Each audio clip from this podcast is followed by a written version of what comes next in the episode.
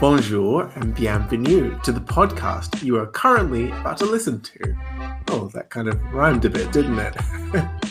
my name is Ben, and I'm here to direct you to my podcast, Battle Royale, where my best friend Eliza and I go through all of the kings and emperors of France, from Clovis to Napoleon III.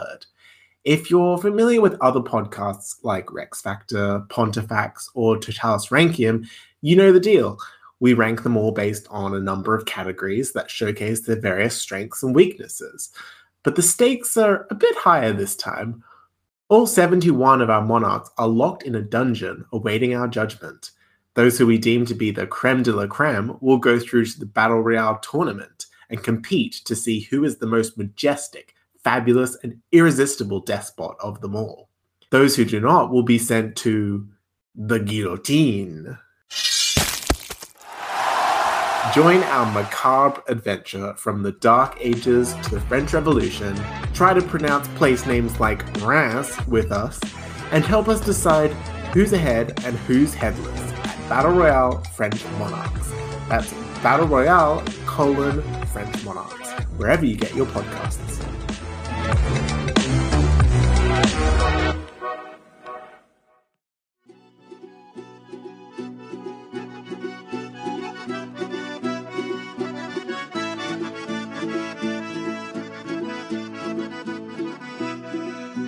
Gamarjoba, and welcome to the history of Sakartvelo, Georgia.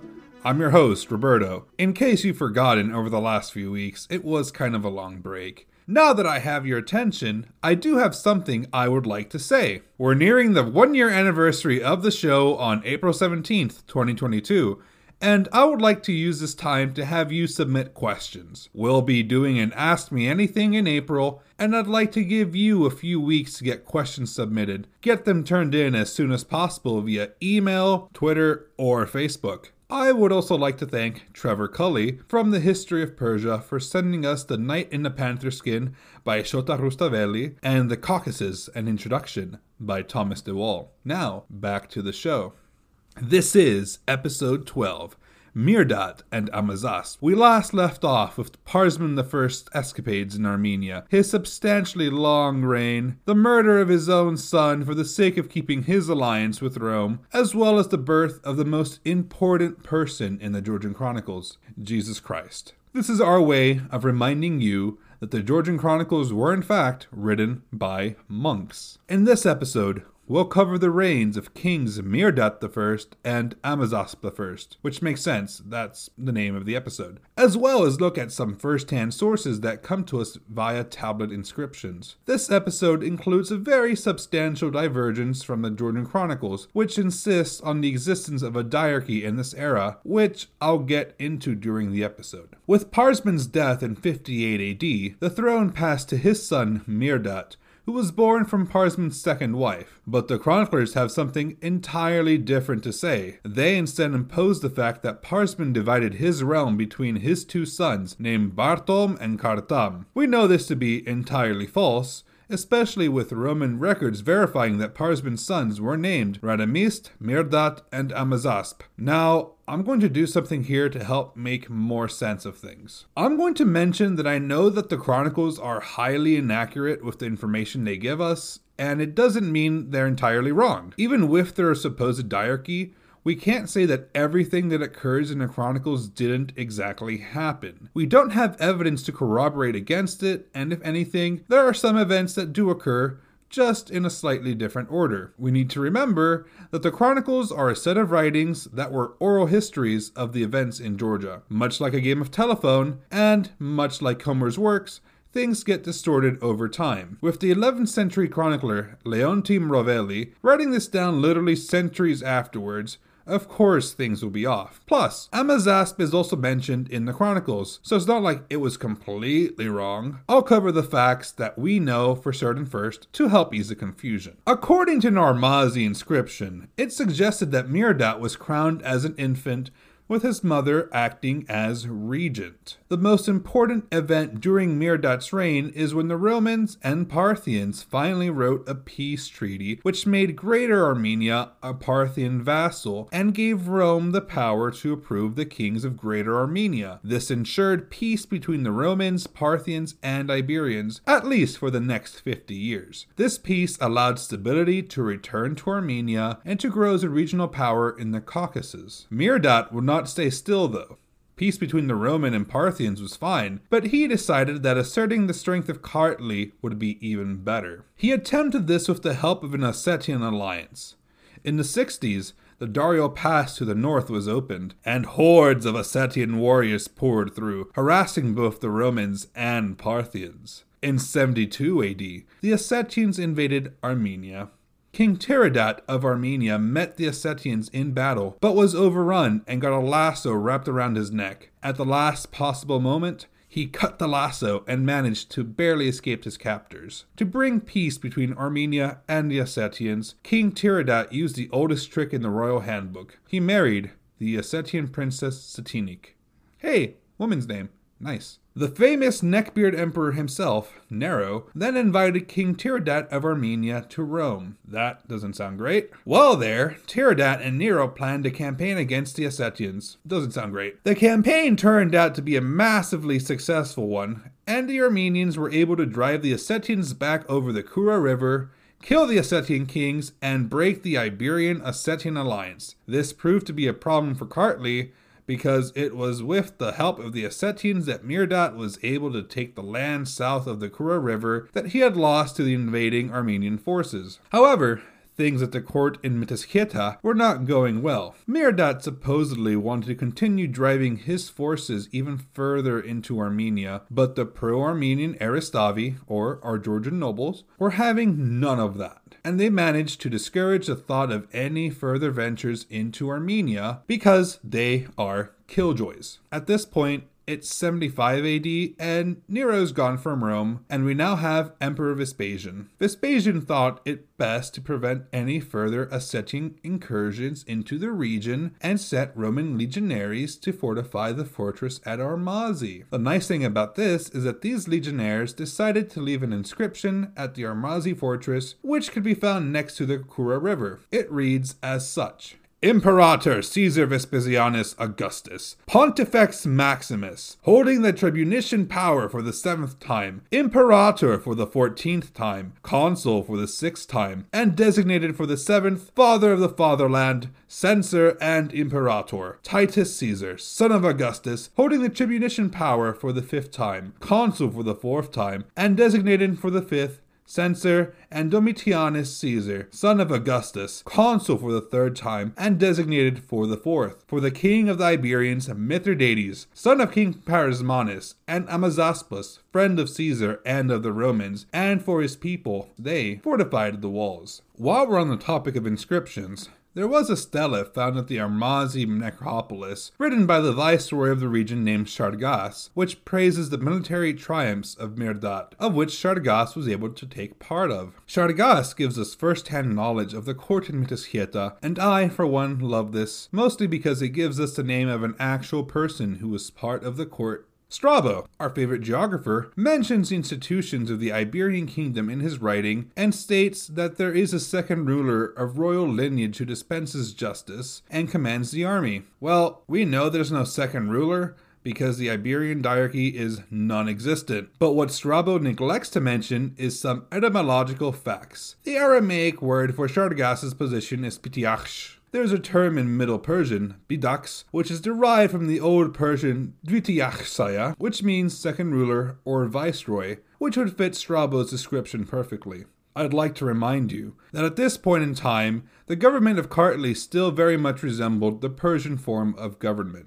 I will also be reading the inscription's translation, but keep in mind that there may be some things that don't make sense, but it's self explanatory that Shargas is being Mihrdat's hype man, and of course, placing himself in the battle. Some things don't translate well from the Aramaic, so we're trying our best there with the locations and names, and honestly, it's hard to figure them out to begin with. The king is Mihrdat, the great king, son of Parsman, the great king. I am Shargas, son of Zewa the elder. I, Shargas, am also Pitiaxius of King Mihrdat. My domains are also the domain of kingship, who is thus established in Mitit. The Naxudat has gone, or the tax Naxudat is levied at Mitit. This charge applies thus to the sources of waters, and to people and to buildings, and, in the same way, to anyone belonging to the domain of the kingship. I, the Pthiaxis Sargas, in front of the city, I tear down the fortress. King Mihrdat was in front of the bordering land, and with my help he entered into Armenia, conquered one blank. He destroyed the fort of Tibit, and there were three feats of arms. King, this is Metit, and thus in the midst of the domain, the army stood in place of is blank, I don't know, at the gate below the top of the mountain, and thus the rest remaining living or normal or citadel that resigned before Misknit, Mostians or the Masagitai, was in the fortress of Snirt, which is the bordering territory, and Udit, belonging to the place at Klit. The good fortune is again established in the fortress over Mitit. He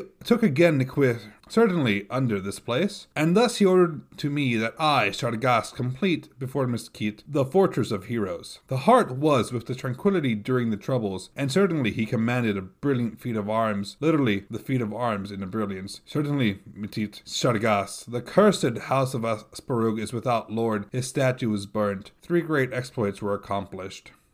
Mihrdat hardly ever Kartli experienced peace and was consistently fighting with the Armenians during the rest of his reign. That is something that will continue to happen for most of history. At one point during these conflicts, the Iberian army managed to capture an Armenian general and imprison him in the Dario Gorge. And at another point, the Armenians even managed to occupy the capital of Mtskheta, thus forcing the Iberian troops to withdraw from the Armenian borderlands. However, these conflicts culminated with an Armenian defeat at the town of Javakheti, which saw the Iberians regain the borderlands around the town and the fortress at Tsunda. This ended up bringing peace between Kartli and Armenia, but what about the Alans to the north? Well, the chroniclers talk about a set of raids by the Alans occurring during the 70s. This is backed up by the historian Josephus in his book of the Jewish Wars, in which he mentions that the Parthians and Armenians fought against a group of Alans that had come through the Iron Gates of Alexander, which is just another name for the Dario Pass. These line up with attacks by the Ossetians, but who knows what was going on in this period period. We're not exactly doing great with sources here. Honestly, we're not sure. Some sources I've read say that the Ossetians were also Alans, and Alani is right on the Dario Pass, so for the sake of this podcast, I'm going to keep calling them Ossetians. With all of these conflicts resolved between the Caucasian powers, what did the Romans have to say about these events? We're not exactly sure. There's a Latin inscription about 45 miles west of Baku, Azerbaijan, that places a Roman legion in Caucasian Albania at least after 84 AD. If the Romans were assisting Kartli against the Caucasian Albanians, this may have been done in secret since Rome was officially allied to both nations. No real war came between Iberia and Caucasian Albania until at least 130 AD. And then Mihrdat passed away in 106 AD and was succeeded by his son Amazasp or brother depending on some sources. We're not done with Mihrdat just yet, as we need to go over the events as reflected in the Georgian Chronicles. I honestly don't want to change the rulership of every king that the chroniclers make up, so we're going on the assumption that this is all happening under Mihrdat. But we're still going to change them anyways. The biggest giveaway that none of this is right is that the kings of the diarchy are conveniently reported to have ruled and died at the exact same time. Like, how is that even possible? So, Mihrdat will supposedly have done all of this for the sake of our narrative. I will be using the same name of the supposed rulers the chroniclers mention for the sake of keeping the historical value of the chronicles intact. The chronicles start off with the reign of Bartom and Kartam. They mention the destruction of Jerusalem by Emperor Vespasian and talk about how the Jews of Jerusalem fled from the city and made their way to Mtskheta to settle in the Jewish sector of the city. And among these refugees these were the descendants of the sons of Barabbas, the man who was freed at the crucifixion instead of Jesus Christ. During this time, Bartom and Kartam ruled in mutual love, and they had each one son who stood to inherit their thrones. Their rule ended peacefully, and power soon passed to Chaos and Parsman. This just looks like they had the wrong name for Parsman in the chronicles, Arki or Rock, and decided that since they had a second Parsman, they needed a first instead of going back and correcting the actual name of our last king. During Chaos's and Parsman's reign, the chroniclers decide that Armenia is reigning over the Georgians, including the king in charge of the Armazi region of Georgia, being Parsman. Parsman supported the Armenians wholeheartedly whenever they went off to fight, but this relationship was cancelled by the supposed Armenian king Ervand, who was non existent anywhere else. He attacked Parsman's borders and took the region of Tsunda, which stretches from the Armenian border to the Mitkvari River. King Ervan settled a tribe of devils in this region and named it the Or House of Devils. Chaos would not lift a finger to help his cousin, and Parsman was unable to fight back. They both died at the same time somehow, and Parsman's son Azork and Chaos's son Armazel took over the respective thrones. Like, this is the complete opposite of Parsman. How? And this is when the chronicles get somewhat fun with the battles and the exploits of Azork and Armazel. Reminder, we are still under the reign of Mihrdat, and some of these events will line up with what was mentioned in the historical section for Mihrdat. Azork and Armazel noticed that their fathers did not get along at all, and decided to cooperate to restore the borders that their bickering of the fathers had destroyed. Off in Armenia, King Ervand was killed by a man named Sumbat Bivritian, who then placed his brother Artashan onto the Armenian throne. The kings of Kartli Azork and Armazel called on the Ossetians and Leki tribe for help and invited the king of the Ossetians, two men of apparently giant stature named Bazuk and Ambazuk, to join them. Real original naming there. They brought their army, along with the Pechenegs and Jiks, while the king of the Lekis brought the Chechens and Dadoians. This is the first time we've heard about the Chechens in quite a while, by the way. Anyways, now seeing their allies gathered and prepared for war, Azork and Armazel gathered their troops in countless numbers, hiding their plans in secrecy so the Armenians wouldn't be aware of the attack they were planning. The day soon arrived, and the Iberian forces and their allies stealthily crossed the Armenian borders and ravaged the lands from Shirakun and Vanan down to Bagravan and Bassiani. Soon, they turned back to devastate the towns of Dash down to Nakhchivan and took with them countless prisoners and spoils of war. Sumbat Bivritian would not look favorably on the loss of face of Armenia and gathered his Armenian troops and rushed to meet the Iberians and their allies. Sumbat started to pester the Iberian troops and their allies after they had crossed the Kvadi River and camped along the banks of the Iori River. The Armenians found the Iberians dividing the captives and loot they had taken. Sumbat decided to play the diplomatic game first. He sent an envoy with the following message I leave to you all the spoils you have taken from Armenia the cattle, gold, silver, and cloth. I also do not look for compensation for the Armenian blood you have shed, but let the prisoners go and leave in peace, enriched and filled with everything. The Iberians and their allies decided to not take this deal of the century and instead responded with their own counteroffer. We came to Armenia for no other thing but you, though we could not find you. Now come, do not refuse, for wherever you go, we will come for you, and you will not escape us alive. I'm pretty sure the only thing that Sumbat was having when he heard this message was the darned audacity of these Iberians. So, what else was Sumbat to do than show the Iberians what was what? Sumbat crossed the Bikvadi River and came to the Iberian camp. Bazuk, king of the Ossetians, sent an envoy to Sumbat to propose a single combat challenge. Sumbat agreed and readied himself. With his Armenian troops behind him, Sumbat rode up on his horse and prepared for battle. In a flash, Bazuk rushed out with his horse. Sumbat reacted with his own quickness. Battle cries filled the air as they rushed to each other with spears in their hands. What happened next shocked the whole camp. Sumbat moved his spear low and impaled Bazuk through the waist, the spear sticking a whole foot and a half out from his back. Using the momentum from his charge, Sumbat moved the spear with a flick of the wrist and pushed Bazuk's body off of the horse and pinned him into the ground. Sumbat was victorious. Anbazuk, Bazuk's brother and the other king of the Ossetians, rushed to aid his brother. He saw that the lifeblood had left his brother and became enraged. He picked up his own spear to attack Sumbat. Sumbat was faster though and recovered his spear in time to impale Anbazuk as well. Anbazuk fell to the ground and Sumbat towered over both bodies. He looked over to the Ossetian army and said, This is for the Armenian women, men, and babies you have killed. Literal goosebumps. Sumbat is badass. Kind of weird how all the important figures in Georgian history always have dramatic encounters on the battlefield, though. The troops of the Ossetians, Lekis, Iberians, and the other northern tribes cried out in anger at the death of Bazuk and Anbazuk.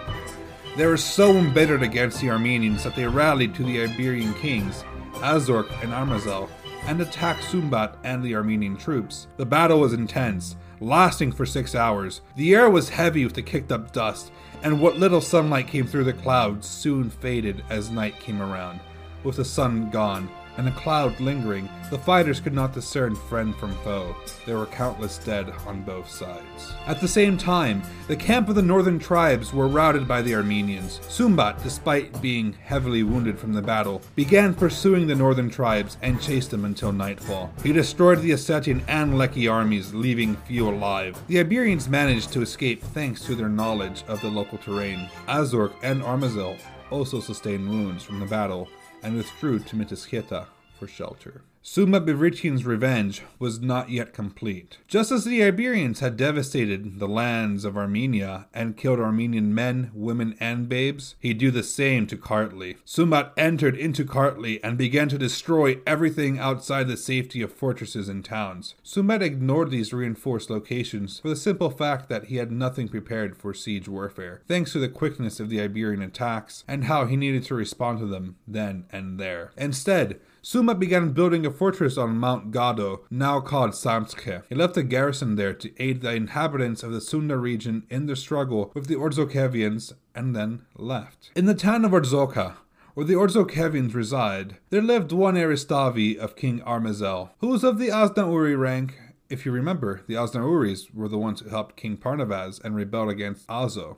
They were the Greek soldiers who were there and was entirely devoted to Armazel. He was aided by the Megrelians. The Tsundians and Demotians aided each other, causing the war to continue with no end, and the Aznauri soon battled the Armenian allies at the Noste River. In Klarjeti, an Aznauri of King Azork inflicted harm against the Armenians at their border in an area called Tau. Tau is important to Georgia in the next few centuries. Remember this region. The Aznauri was very lucky, since no enemy could enter Klarjeti thanks to the thick forest and rocky landscapes that surround it. It also helped that the Klarjetians were skilled soldiers and horsemen. Azork and Armazel, in turn, reinforced their fortresses and towns like almost all Iberian kings do. They did not want to give in to their fear of the Armenian troops. Their plans ruined thanks to their destroyed alliances. Their fight against the Armenians continued. Soon enough, the Ossetians managed to recover their forces and wanted to avenge their fallen kings. They passed through the Dario Pass once more and allied themselves with Kartli. The Ossetians continued fighting against the Armenians to no end. The kings of Kartli soon took the fight back to the Armenians and headed from Mtskheta to Abotsi. The Iberians were in continuous battle with the Armenians. Then, King Artashan of the Armenians decided to set out with his forces and Sumbat Bivritian. The Iberians reinforced their towns and fortresses and added the Ossetian allies to their garrisons. But the Armenian force instead marched directly to Mtskheta. The battle lasted for five months, and instead of having a set piece battle, they had a series of single combat challenges.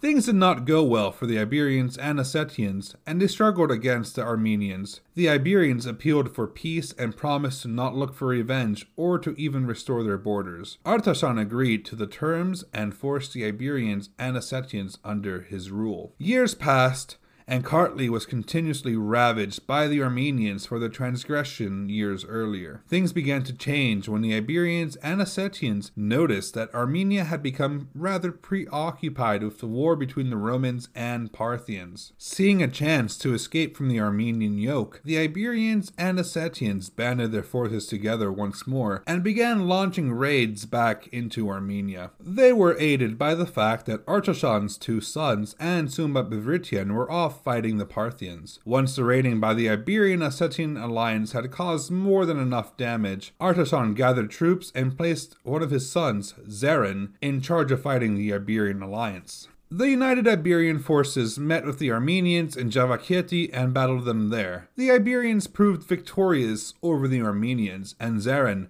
son of King Artashan, was captured when his army was routed and destroyed on the banks of Lake Tseli. The Ossetians wanted to kill Zeren as revenge for the deaths of Kings Bazuk and Anbazuk, but the Iberians had a better ear for diplomacy and convinced the Ossetians to instead use Zeren as leverage for land. Zeren was then imprisoned at the fortress of Daryalan or the Dario Pass. The Armenians could not respond to the Iberian demands since they were occupied with the Parthians. They were at a diplomatic standstill for three years, and Sumbat Bivritian came with Artavaz and Tigran, Zaren's brothers, and the rest of the Armenian army. Azork and Armazel ordered their troops to take cover in the reinforced towns, fortresses, and even in the mountains. The Armenians made camp at Trialeti and both sides decided to send envoys before battle. This led to a series of peace talks in which the Iberians returned Prince Zaren to the Armenians and promised to aid the Armenians by sending horsemen and minting coins in the image of King Artashan. In exchange, the Armenians would return the borderland regions to Iberia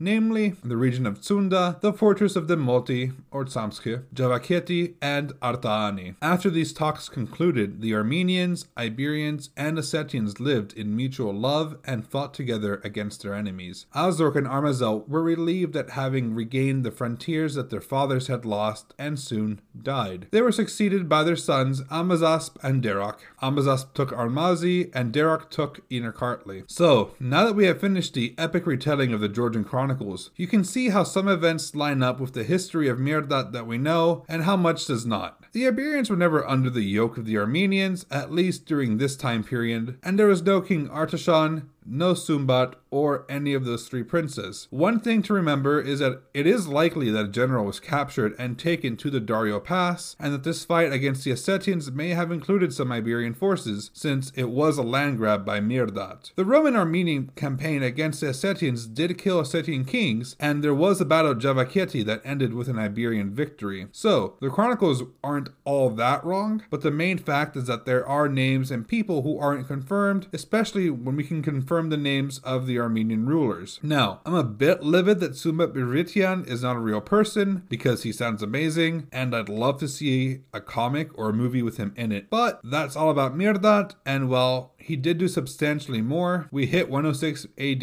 and it's time for Amazasp to take the throne. This is a short one. Amazasp ruled from 106 to 116 AD. In the Georgian Chronicles, this is what they have to say. Quote, After them, Amazasp and Derok, reigned their sons Parsman the Valiant in Armazi and Mihrdat in the inner city. End quote. And what do contemporary sources have to say about Amazasp? We know for sure that there was no Derok, but Amazasp remains more of a source of confusion than of clarity.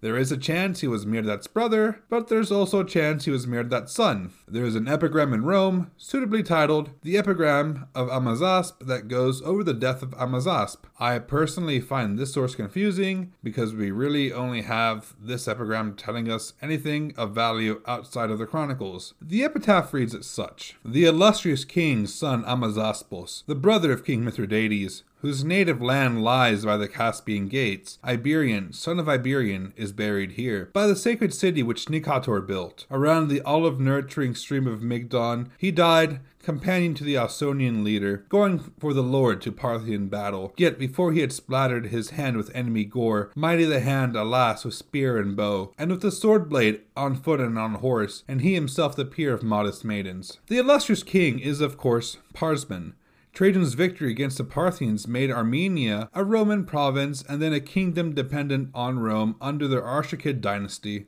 For now, Armenia was harmless to Kartli. Parthia was also quite harmless, thanks to their peace with Rome for the next 45 years. Amazasp was succeeded by his son, Parsman II the Valiant in 117 AD. Join us next time as we cover the reign of King Parsman II the Valiant and we get more of a look at court life. Remember to submit questions for the AMA in April for our first year anniversary. I can't wait to see what questions you all come up with. To support us, Feel free to look us up on Facebook, YouTube, and Instagram as The History of Sakartvelo, Georgia, on Twitter at history underscore Georgia, on our website at historyofsakartvelo.com, or on our email at the history of Georgia at gmail.com. Sakartvelo is spelled S A Q A R T V E L O. If you would be so kind in aiding with purchasing sources, I have a link to the Amazon wishlist in a transcription on the website, but it's only if you want to. Also, a review on Apple Podcast, Spotify, or your preferred podcast host goes a long way with getting the word out about the show and helping us reach new people to learn about Georgia.